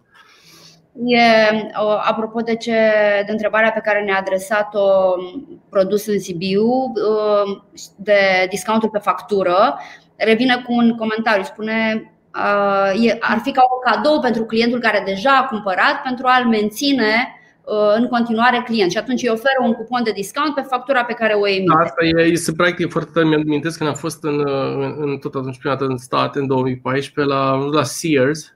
Da. Mai joc pe niște haine și ți imaginezi bonul fiscal așa și era vreo 5-6 intrări, nu mai știu ce am luat, whatever, și după aia efectiv, uite așa era Cool. Deci era o rolă întreagă, deci mi-am, mi-am crucit. Noi eram, eram la început în America. O rolă întreagă da. Și ei aveau exact chestia asta, îți dădea, nu știu, iarăși un 10-20% la următoarea cumpărare. Deci erai în roata aia, îți venea și îți expira, nu știu, la un anumit termen și simțeai ca și când, băi, eu am 50 de dolari de ăștia și trebuie să fiu fraier să nu folosesc banii aia 50 de dolari. Da, deci da, da, Asta clar a fost, e veche și a fost super folosită. Din nou, nu înseamnă că trebuie să o iei și gata, îți merge și la tine, dar e clar ceva de explorat. Adică ideea mi se pare. Da, încercat, cum spuneai. Încerci și vezi dacă funcționează. Da, încerci și vezi, da, exact. Dacă nu da. încerci, nu poți să Nu pot da. să știu. Dar eu cu siguranță mi se pare de încercat asta, clar. Ok. Uh, o altă pagină împărtășește că am întâmpinat probleme la determinarea, se numește în afaceri. Noi chiar am întâmpinat probleme la determinarea pricing-ului pentru pachetele noastre de promovare. Asta pentru că nu ne-am închegat suficient produsul. Uh, mulțumim pentru comentarii. Vă, le așteptăm comentariile pentru că nu sunt doar pentru noi, sunt pentru toți cei care, care sunteți aici. Uh, învățăm din experiențele altora, ar fi ideal. Uh, bun, mai departe, avem o întrebare din partea lui Daniel. Care credeți că este direcția comerțului online în România? Aici, din nou, e părerea unui om, adică luați-o ca atare, nu sunt vreo entitate. Cred că, așa cum se întâmplă pe tot globul, comerțul online va, va crește tot mai mult. Uh, cred că vor deveni pe fiecare nișă niște magazine care vor fi lideri și vor fi tot mai consolidați, adică e, cred că, firesc. Uh, vor fi mereu uh, fresh blood care vor încerca, deci cred că va, va crește foarte tare și, în schimb, ce cred e că va conta tot mai mult uh, partea asta de servicii. Deci nu, din nou, vor, prețurile oricum vor, va fi bătălie de prețuri, cu cât o piață devine mai uh, red market, adică blood, știi cum se spune, blue ocean și red ocean, uh, unde sunt mulți automat există și, și bătălia de prețuri. Acum niște ani era foarte cool să ai domeniu cu program facturi, să ai pneuri anvelope România și ce caută lumea realitatea este că noi a fost închins să scăpăm de program-factori.ro uh, pentru că Smart Bill e Smart Bill și de asta e important să ai un brand.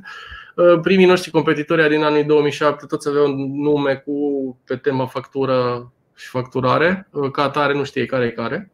De asta, da. din nou, spun că va conta foarte tare să ai un brand. Eu am cumpărat de la cauciucuri, am cumpărat nu știu alte lucruri de la magazin online din România Eh, mi s-au părut foarte ok produsele lor, experiența, nu au făcut nimic cu oamenii să mă facă să țin minte. Numele lor, comunicarea lor, nimic din ce au făcut ei cu mine. Am vrut să cumpăr din nou de la ei și habar n-am mai avut de unde să-i găsesc. Nu că n-am ținut factura la cauciucuri pe 4 ani de zile, noroc bun. Nu îi găsești, nu știi, asta înseamnă să nu ai marketing, să nu ai brand. Și ești mișto, ești ok, mi-a făcut exact ce-mi doream. Și uite că nu, habar n-am avut de unde să iau. De asta, în, în bătălia asta de comerț electronic, va fi critic să reușiți să construiți branduri, pentru că vrei omul ăla odată ce de la tine să vină din nou și din nou. Și în zona asta nu trebuie neapărat nu știu mari experți și specialiști, dar trebuie să fii, să ai o identitate. O identitate prin tot ce vorbești tu, cum ești tu fondatorul, cum ești tu omul care vorbește pe chat, cum ești la care scrie newsletterle, cum arată site, toate să fie într-o linie și să fie un stil anume care să te reprezinte. Și asta nu prea se face în România și mi se pare că este o, o oportunitate și chiar o necesitate, pentru că dar atunci când nu știi nimeni de tine, vei plăti din nou și din nou să câștigi aceleași cliente. Și el, eu caut din nou anvelope și din nou tu apar cu el tău, din nou trebuie să dai grămezi de bani, să te bați cu toți ceilalți ca să mă câștigi pe mine, care poate și fi cumpărat de la tine uh, direct. Da, de asta cred că va crește comerțul online în România mult, mult în, în următorii ani și unii vor reuși foarte tare și vor fi și foarte mulți care vor da kicks pentru că orice chestie cu cât e mai mare hype, cu atâta încearcă mai mulți și Realitatea este că în niciun domeniu de pe lumea asta nu sunt foarte, foarte mulți care reușesc. Parcă și citisem uh, zilele trecute că a crescut mai mult decât a fost preconizat. Uh, da, a fost și pandemia, ai văzut că și la noi în Smart Bill da, am făcut pe, da, și a fost, a fost, a fost mult, mult engagement. Zona asta este, este efervescență. Dar, cum am zis, sunt da, și da. mulți care au entuziasm, încearcă și uh, nu o să reușească, pentru că pur și simplu intră mulți că e la modă să ai magazin online și trebuie să fac și eu unul. Da, da, da. Ancuța, uh, ok, ne spune, eu sunt la început de drum și datorită faptului că parcă e imposibil de intrat pe piață, buget aproape inexistent, concurența e magnifică, sunt fanul multor, multor firme din domeniu, uh, domeniul floristic uh, este cel în care încerc să fac primii pași, ne spune. Mă întreb dacă e o idee bună în stabilirea prețului pentru moment uh, să nu țin cont de profit. E foarte greșită gândirea. Uh, aici e o, fine, de o discuție de, de avut, adică nu e cu răspuns de la cu da sau nu. Uh, depinde ce înseamnă ținut cont de profit. Eu cu siguranță nu m-aș uita la profit la un business nou creat. Noi la Smart Bill ne-am uitat la profit 9 ani de zile nu ne-a interesat absolut deloc. Ne-am întâlnit cu investitori și erau de genul, nu aveți profit, ce firmă e asta, direct te ridici de la masă, fine, politicoși, așa vreau să spun. Trebuie da, să da, da. Foarte, foarte clar de asta, tot repet filozofic, ce vrei tu de la business, o lași de la viață. Noi am vrut să creștem un business cât mai mare, nu am vrut să mulgem vaca cât mai repede. Noi am vrut o vacă cât mai mare, să fie mare și când o să începem cândva să mulgem, să avem ce să mulgem. Dacă e mică și sar la mulți, s-ar putea să nu mai crească mare niciodată. De asta zic, depinde ce înseamnă profit. Dacă a renunța la profit înseamnă că tot ce produci, mai iei un programator, mai iei, nu știu, un florist, mai iei, investești în ceva ca să crești uh, uh, business-ul ăla, e una. Dacă a renunța la profit înseamnă să ai prețuri mici, să fii ieftin, doar ca să doar ca să supraviețuiești și să întâlnești niște clienți pentru că tu ești mai ieftin ce am vorbit astăzi. Eu cred, din nou este o părere și doar o părere, cred că este un joc foarte periculos. Deci, practic, tu vino la mine ca să nu dai bani la ăla. Eu sunt, uh, cum aveam un prieten pe Sibiu cu jingle-ul ăsta ieftinic, marfă mai pe nimica. Uh, nu, nu cred că poți să crești un business pornind de la asta decât dacă știi foarte bine ce faci. Că o să vând nu știu câte mii de buchete și o să fac niște bani și pot să fac asta. Dar altfel nu, nu cred că nu cred că pe zona de, de preț. Adică tu vrei oamenii să vină la tine doar că nu sunt dispus să dea cât costă la, la alții și hai totuși la mine, o să iei exact pe zona aia de piață pe care de fapt e greu să construiești. De exemplu, la noi am avut uh, dilema asta filozofică, dacă să avem și o versiune gratuită la SmartBill, uh, am și experimentat-o, ceea ce lumea nu știe, apropo de pricing, prin 2012 am făcut și noi experimente de pricing. Că nu doar zic aici că se experimentez, adică am și făcut asta și concluziile la care am ajuns a fost că sub nicio formă în România nu vrem să avem un model uh, freemium, și nici un pachet de genul pe mai nimic, pentru că odată la mână că nu faci bani, deci chiar nu faci, nu se adună. Și doi la mână vine exact segmentul ăla din piață care este atât de sensibil la preț și sunt oamenii ăia pe care nu prea vrei de clienți. Deci aia când îți dau 10 lei te vor să fii, știi cum să le ștergi și păpuci, cum se spune. Literalmente am întâlnit asta. La, și la noi, clienții care plătesc cel mai mult sunt uh, mai cum se cade decât aia care plătesc cel mai puțin. La capitolul Uh, mi se cuvine, am pretenția asta. Și cam așa e realitatea peste tot pe pământ. Este o zonă, segmentul de piață care este extrem de uh, price sensitive. Nu prea, nu prea construiești, nu prea construiești un business serios. E ca și când ai pune, nu știu, semen greu în pietriș. Crește, da, așa. Știi? Și atunci nu prea. De asta eu, dacă ce-mi imaginez, că așa și n-am ciupit de experiență în domeniul ăsta, și aș încerca dacă aș fi de mic și la început, uh, mai ales că florile sunt ceva frumos și așa, să încerci să te lipești de niște oameni cu cât de cât influență, să te duci la să le faci, într-adevăr, cum ai spus, mai non-profit, dar să o privești ca pe o chestiune de marketing. În felul ăsta să o privești. Da. Adică nu fac profit, îi dau gratis lui ăla și lui ăla flori, că e nuntă, că e nu știu care, că e o chestie care apare într-o revistă la televizor pe Instagram, o tipă și te teguiești sau ceva, să ai un mi se pare foarte ok și cred că poți să faci asta. Adică nu dai bani de marketing, dai marfa, bugetul, ăsta, buchetele ce produci tu și nu faci profit, într-adevăr, dar nu se însemne că tu ai prețuri mici de niciun fel. Nu știu dacă am înțeles bine tot contextul, dar eu așa aș face cu. Acolo e, da. Merită să nu faci profit, clar, ca să faci asta. Că practic e un cost de marketing și în loc să plătești uh, mii de euro, plătești mult mai puțin, dând ceea ce tu oricum produci. Okay. Un soi de barter, să zicem, dar făcut mai frumos. Deci, clar, uh, clar dacă nu ai buget uh, la început, așa aș face. Aș trimite și mai tu să-i rogi frumos, să vorbești cu oameni. Ideal e pe fizic, am văzut pe viu, dacă întâlnești oamenii sunt mult mai friendly decât dacă îi da. bombardezi pe, pe net și te uiți în ochii lui și spui, bă, uite, sunt la început și mi-ar plăcea să-ți ofer asta și în schimb să mă ajut, m-ar ajuta foarte tare și mhm. dacă crezi că te repede, nu știu, whatever. Un approach de genul ăsta, da, cred că mi se pare că o idee foarte ok. Dar, din nou, e părerea mea, nu sunt un expert în... Da. Uh, Daniel uh, e un pic, uh, un pic în afara subiectului, dar întreabă spune, pui accent mare pe brand. Spune, te rog, trei greșeli și trei lucruri esențiale de făcut în construcția unui brand. Trei, trei uh, greșeli. Uh, oi, oi, oi, asta bun. Hai să luăm cu lucruri esențiale, să vedem ce găsim. Uh, n-am așa o listă făcută clar în cap. Uh, așa cum zicea și Emma mai devreme, parcă în brand înseamnă înainte de toate consecvențe. Asta înseamnă să fie în, în, pe axa timpului, să rămâi consecvent, să ai niște valori, să ajungi să înțelegi, bă, noi suntem asta. Noi facem cea mai bună înghețată din București, noi facem o înghețată extraordinar de bună. Niciodată foamea de profit, stres, bani, pandemie, chestii nu ne vor face să facem compromisuri în asta. Nu vom face mai ieftin aia, nu pui ingredientele alea că sunt mai ieftine și mai că nu se simte da. lumea.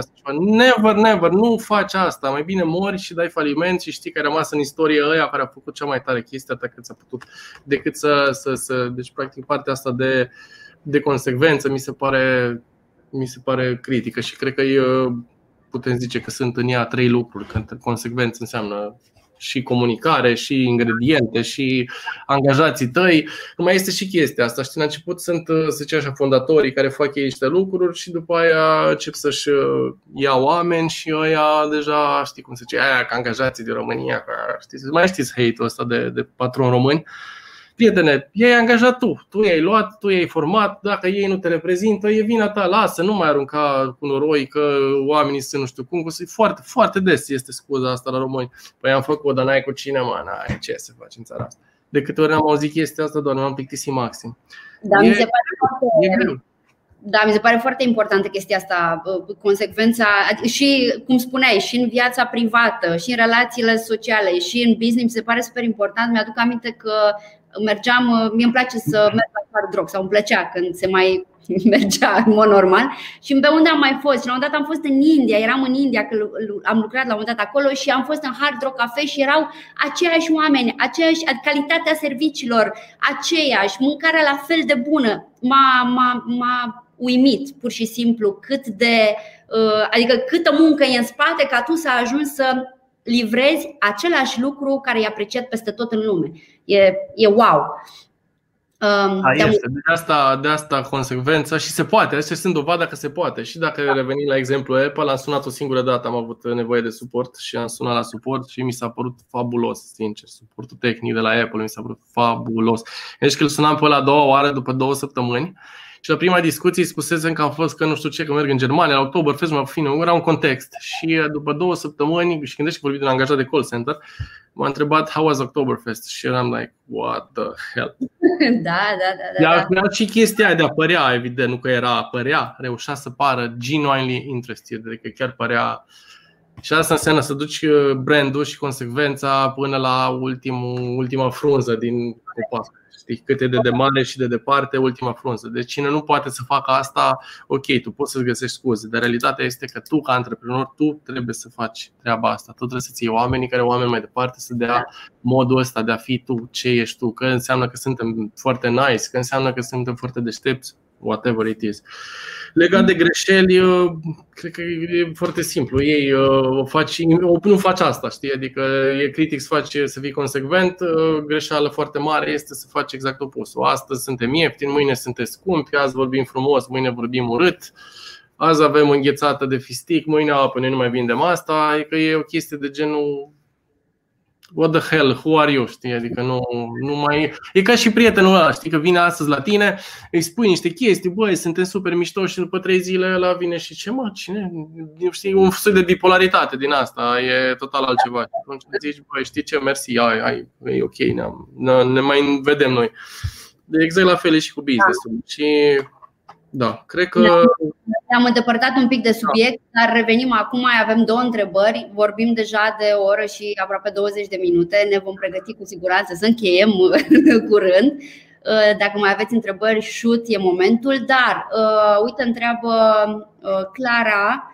Am intrat mai târziu și îmi cer scuze dacă nu sunt la subiect. Cum ar trebui să procedăm cu o firmă de contabilitate? Bănuiesc în ceea ce privește prețurile pe care să le um, stabilească.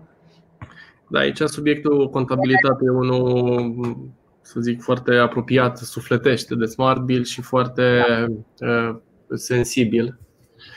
Uh, personal, eu cred și I really feel it că în România se plătește mult prea puțin pentru serviciile de contabilitate.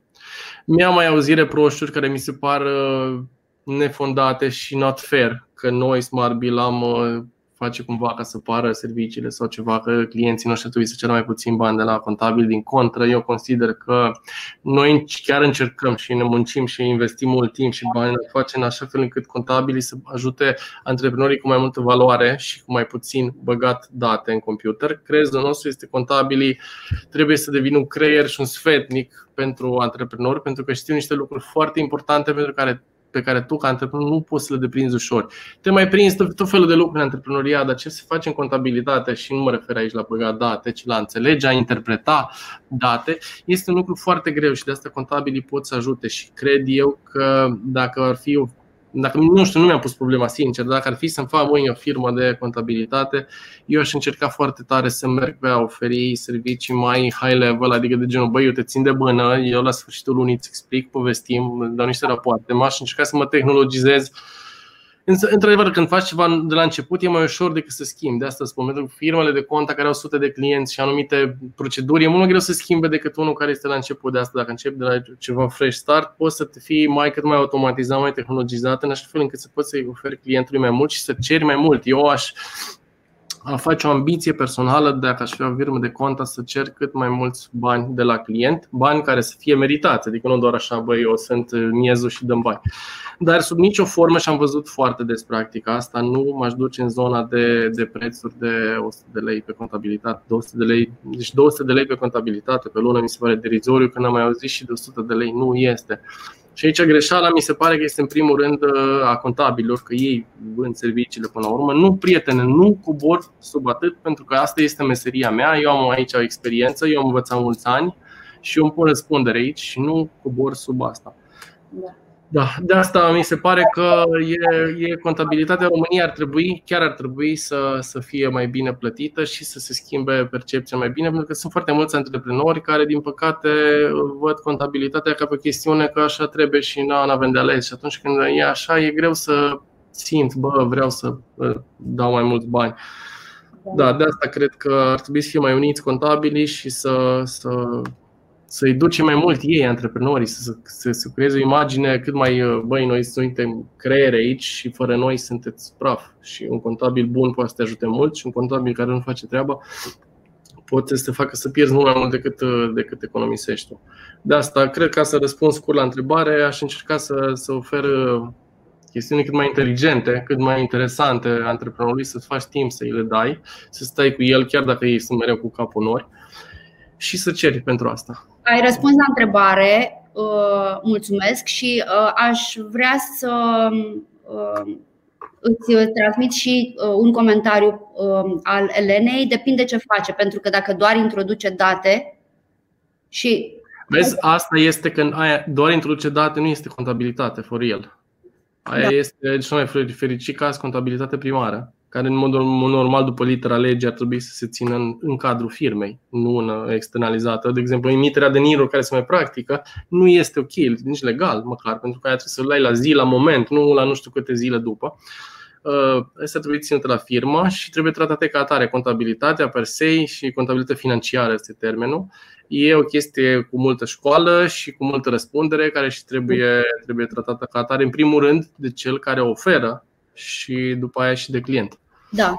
da. Și cred că undeva că și uh, antreprenorii a, ar putea să. Pentru că uh, contabilii care au venit în live-urile de la prima mea afacere, am avut aceste discuții. Adică cumva pe ambele părți. Și antreprenorii, dacă ar putea să își asume un pic mai mult businessul și să spună oare eu cum pot să, cum pot să uh, cresc sau ce aș putea să optimizez în activitatea mea din punct de vedere contabil, pentru că atunci îi și ceri omului să te ajute altfel decât o face. Și cumva da, uh, este un cerc vicios aici. Noi, noi cu Smart Bill chiar, chiar încercăm să lipim uh, mai tare lumile astea două și acum chiar fac o, o paranteză ca să evit ocazia. O să avem o lansare pe care noi o considerăm extrem de importantă și care se numește contul client și în Smart Bill va apărea pentru prima dată o secțiune de, în Smart Bill-ul clienților al antreprenorilor, da.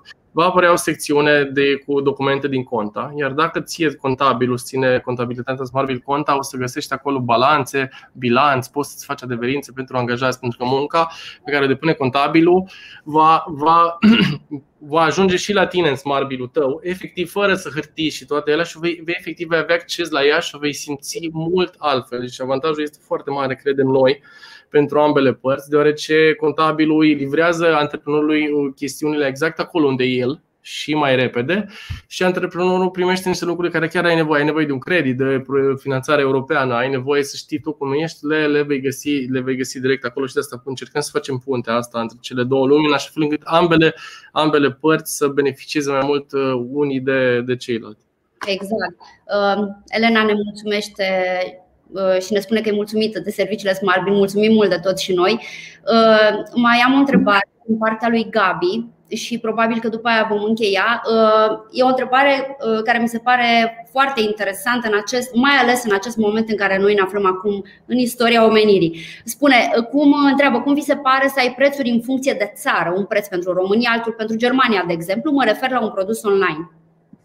Aici cred că e, dacă poți fă dacă poți fă nu cred că se poate în toate cazurile, dar se practică chestia asta la greu, deci la greu. Eu vă recomand tuturor în tot uh, demersul ăsta de business, pricing, să-i urmăriți pe americani. Deci americanii sunt excepțional la capitolul ăsta. Pot să zic că cine ce vă vrea hate-urile lumii, America este unde este pentru niște, din niște motive și au dus capitalismul și a vinde, în esență, la un nivel care nici nu există în Europa. Europa este cu, din multe puncte de vedere, rău de tot în urmă. Poți să zici că nu avem niciun tech giant. Gândești că Apple valorează cât toată bursa de la Londra, care e cea mai mare pe departe din Europa.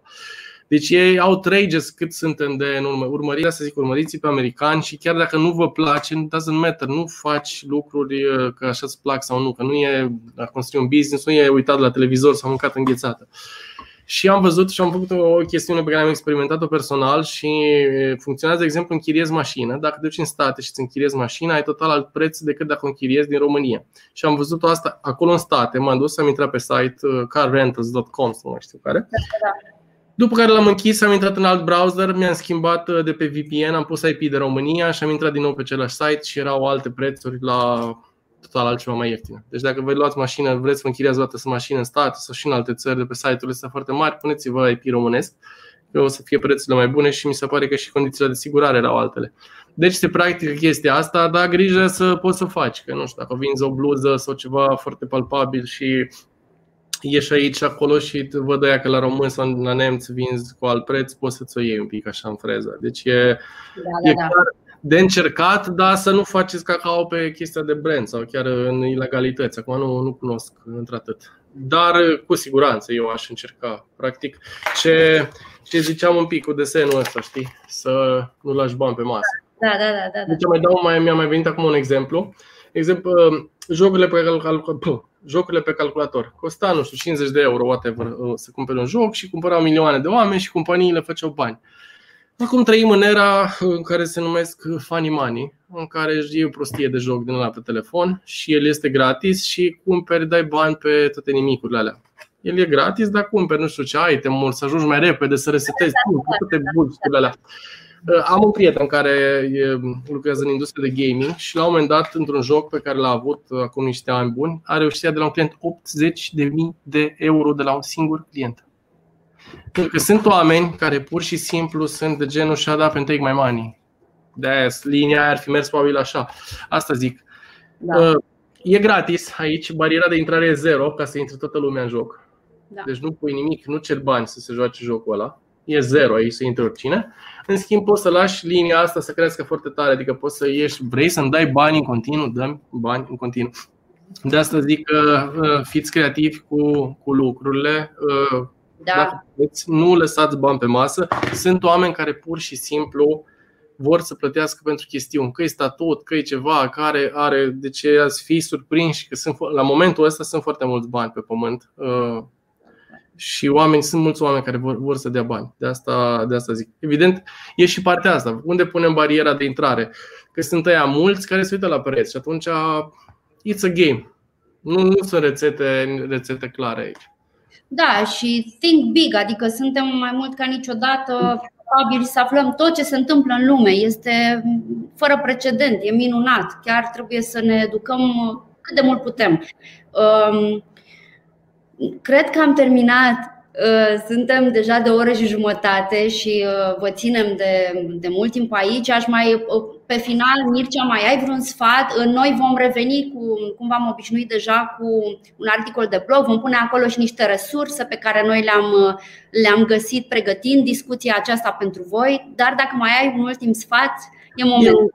Eu, cum am spus, aș începe cu a înțelege, bă, cine suntem ce fel de copac creștem, pentru că e important să ai așteptări corecte. dacă îți faci o agenție și in the end ai servicii la oră, nu o să fii da. următorul iPad, poți să fii tu cel mai tare de pe pământ, nici Brad Geddes și T. Mason, nu știu care mai sunt, uh, uh, nici ăia nu fac. Uh, de asta e, e critic să înțelegi această, cum îi spunem noi, scalabilitate, să da, nu ai da. acceptări de să începi una, ok, the sky is the limit, dar uh, trebuie să înțelegi că ce faci are o anumită limitare, nu poți să. Și nu va fi jenă să cereți, uh, oferiți mult, cereți mult, pentru că extrema aia cu cer puțin, ofer puțin, cum era gluma, că nu puteți să ne plătească pe cât de puțin putem noi să muncim, doesn't work, nu prea e, nu prea e winning case și atunci nu, nu mergeți acolo. Dar totul pornește de la a înțelege unde ești pe lumea asta, printre competitori și printre oameni. Uh, și să înțelegi ce fel de copac crești și după da. care curaj. Da. Și experimentați, experimentați maxim. Aș încerca tot felul de trăznăi dacă ar fi să fac ceva complet nou, acum de la zero, cu un brand care nu, nu-i cunoscut. Pentru că nu da. știi din prima, nu poți să știi din prima. Cum am spus, noi am pus dată prețul la jumate și n-am vândut deloc mai mult. Și poate începeam cu prețul ăla din start și ar fi fost. Da. Uh, ok. Mulțumim foarte mult, Mircea că ai venit astăzi. Da, eu mulțumesc de invitație. ok. Uh, ce voiam să vă mai spun este că marțea viitoare, pentru a urma un pic firul logic, uh, vorbim despre strategii de vânzări, un alt subiect extrem de interesant și uh, între timp vă rog să completați să vă luați, uh, cred că 3 minute durează uh, din timpul vostru pentru a completa acest formular pe care colegele mele l-au pus uh, în secțiunea de comentarii, cred. Dacă nu, oricum l-ați primit și îl veți primi pe mail.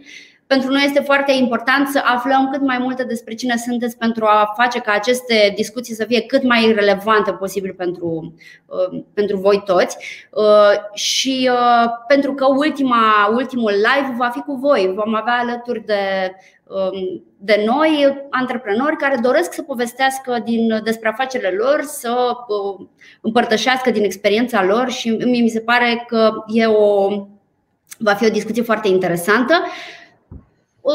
Dacă nu ați făcut-o încă, like pe Facebook, înscrieți-vă pe YouTube pentru că avem acolo playlistul cu toate discuțiile uh, de la început, de când am lansat prima mea afacere. Veți găsi totul în playlist pe YouTube, pe lângă multe alte uh, discuții, multe alte uh, filmulețe și cam atât pentru astăzi. Uh, mulțumim uh, Andreea Irina din spate că sunteți acolo și ne ajutați să nu ne facem de râs niciodată și na, noi nu știu, dar măcar tehnic e cât de cât ok. Și cam atât astăzi. Mulțumim mult de tot, mulțumim că ați fost alături de noi și ne auzim.